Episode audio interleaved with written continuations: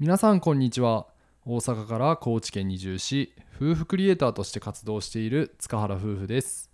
この番組では田舎で暮らす私たちの日常や夫婦の幸せをテーマに楽しくお届けしております。よろしくお願いします。はい、えー9月13日月曜日ですね。週始めも皆さん頑張っていきましょう。ということで。はい、おはようございます。逆になったな。ほんまやな。いつもとな。な、まあ、なんか高知県は今週ねずっと雨模様っぽくてなんかどんよりしそうなんですけども皆さんの地域はどうでしょうかね？そうやね。うんだからな俺らもいつ撮影しようかって感じやけど外にね、うんうん。うん。ちょっとね今回はまた外に出て撮ったりしてみたいなという計画をしてるんですけど天気次第みたいなところもあるからな。なあどうなるかわからんけどな。うん。まあ撮れたらいいなと思ってちょっと晴れ間をね狙ってね撮りに行こうかなと思ってます。はい、今週も頑張りましょう。はーいということで、まあ、今回はですね移住関係のお話をしたいんですけど、まあ、私たちのリアルな部分というかうんうん最近感じた、まあ、この街でありがたいなと感じたことについてねお話ししたいと思います。はい今日話したいそのテーマは3つあるので順番に言っていきます。はいまずね最初は毎日の町内放送とか回覧板がめちゃくちゃ重要やなと、まあ、1年経って感じ出したっていうことですね。この町ではねあの毎日決まった時間に町内放送という形でいつもねその町に関する、まあ、全般の情報だったり例えば観光施設の、まあ、そういうお休みがいついつになりましただとか、うん町全体の行事事がある時は、まあ、改めてそういうお知らせがあったりとか、まあ、災害とか雪とか大雨とか、そういった時にも災害に関する情報とかも、まあ、定期的に発信されてたり、まあうん。それは臨時的なものもあったりするんですけどそうやね。うん、なんかもう毎日そういったことが絶対に流れてくるっていう時間があるよね。あるあるある、うん。まあ、最初はねもう夜の7時半になったら毎日流れてくるから、うんちょっとこれどうにかならんかなっていうのを思ったのは正直な感想やね。あーなるほどね、うん。なんか以前に夜に YouTube の撮影とかしてる時うに、ん、あの放送入っちゃったりとかして。そうそうそう。まあでもねあのそれは私らの都合やから、うん。毎日こう流れてくるものをまあしっかり聞かなあかんよっていうとこはうん。ほんまはあるんやけど、あの割とね音量も一番ちっちゃくしてても結構聞こえるから、まあ最や初はね、うん。ビクビクしながら聞いておおってなりながら聞いとって、うん。あでもその最近重要やと感じたかというと結構ね入ってくる情報っていうのがやっぱ限られてる。そのいろんなとこからうん。いろんな情報を、まあ、パソコンで見たりっていうことができない場合とかもやっぱ多いので、うん。そういった時に毎晩の町内放送を聞くことで初めて知るみたいなことも多かったりして、逆にもうそれ以降ちょっと他のとこで情報を聞けなかった場合ああの時聞いててよかったみたいなとかうん。が多くってそれであやっぱちゃんと聞いとかなあかんなって思うことが増えたかな。そうやね、うんうん。まああとね田舎のおじいちゃんおばあちゃんからしても、うん。やっぱりこの放送があるおかげでいろんな情報って入ってきてると思うから、ね。えうん、やっぱ自分でこうさネットで調べてさ見るっていう習慣がない方ももちろんたくさんいらっしゃるやろうし、みんながまあ同じ情報を聞けるっていうようなところはやっぱこの街で言うと放送機から流れてくる放送になります。これもねあの移住者用の住宅では放送機うん、うんは絶対につけなあかんみたいななそうやね。ん決まりがあって、うん。やっぱこれつけてなかったら本当に知らない情報もっともっと増えるんじゃないかなっていうぐらいうん。結構必要な機会ではあるので1年経ってみてよりね今まで以上にこう耳を傾けて聞くようになった、でそういうところで言うと回覧板とかもさそうかな。あー回覧板大阪時代なかったよな。ないないないない、うん。まあなんかその各ポストにチラシが入ってたりとかいうぐらいしかうん。ないやんマンションの情報とかもさ。やけどこう回覧板を見て、まあ、同じ情報を共有するっていうのもこの田舎に来てからのなんかもうお決まりになったなと思ってうん。それもしっかりねあの書いてること見てみたいな習慣がつきました。うん。ということで一つ目が町内放送や回覧板の重要性っていったところです。あともう一つはこれはもうめちゃめちゃタイムリーな話にはなるんですけど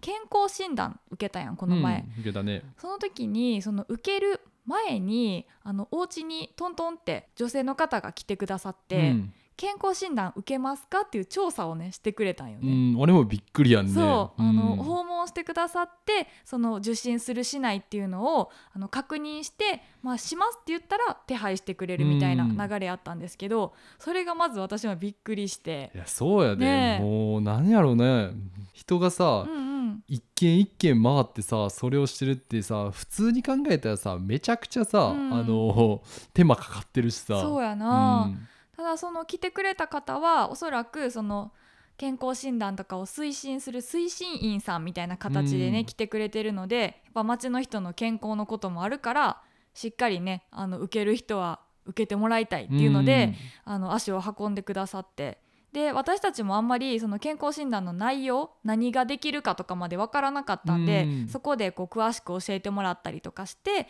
であの受けますっていう返事をしてねね。後日あの受診票が送られてきたわけなんですけども、うん。なんか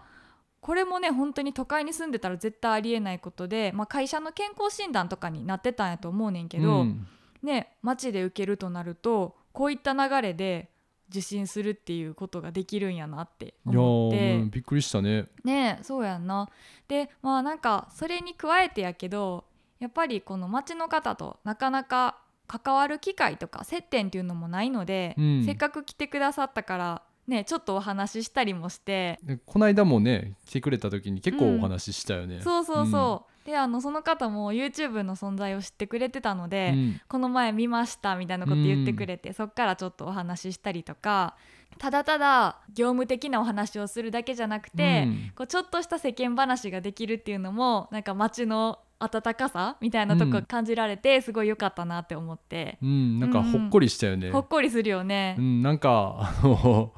この町にできるだけずっとおってねみたいなこと言ってくれてさ。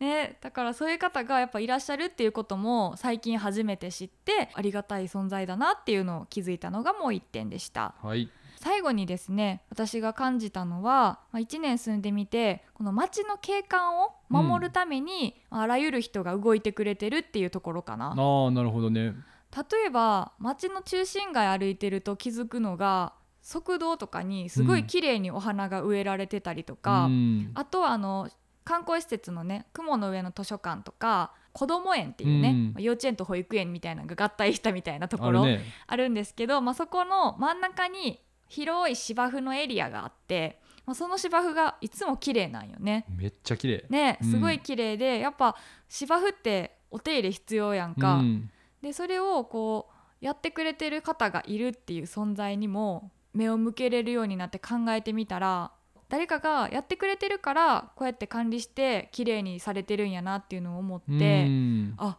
ありがたいなって思ったのが 最近の思い。ほんまにそうやんね、うんうん。あのまあ、他の市町村とか見てても、うん。やっぱりね手かけてないところは全然手かけてなかったりして、うんうん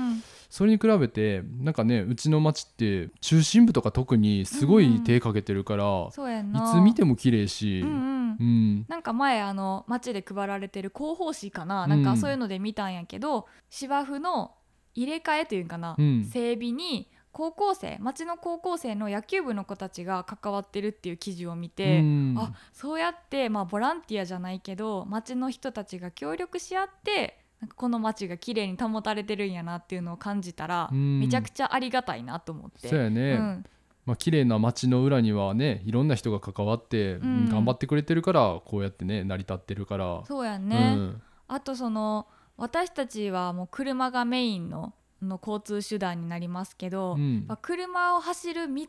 の脇にもさすごいさボーボーに草が生えてるやんいかや。もうねあの山間部やからもう、うんうん。う。んもう放置してたら車の運転に支障が出るようなぐらい草が生えてるところとかもあるんですけど、まあ、そういったところもねあの作業服を着たうん。工事現場の方じゃないけど、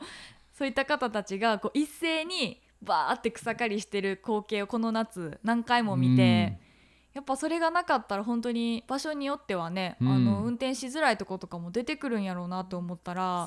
ね、そういうところもまた感謝感謝ですね。うんってことでなんか1年目はそういったちっちゃい変化とか外の景色とか環境面にあんまりこうゆっくり目を向けることができなかった、うん。訪れる場所で気づくことはできるけどこう普段何気なく通ってるところとかでは小さな変化っていうのが気づけなかったんですけどやっぱ1年経ってみるとねそういったことにもあここっていつも綺麗やなとか言ったことがねね。うん、感じれるようになってきたんで、まあ、今回この最近の話を含めてさせてもらったんですけどうん、あのやっぱ当たり前になっちゃったらよくなくてこうやってね当たり前になってるのは絶対誰かがその分ね頑張ってくれてるおかげやと思うし。うんうん。うん。そうやね。やっぱ町の人たちが自分たちでこう綺麗にしようとかお仕事も回していったりだとかそういったことをしてるからちゃんと成り立ってるんやなみたいなことを感じた今日この頃、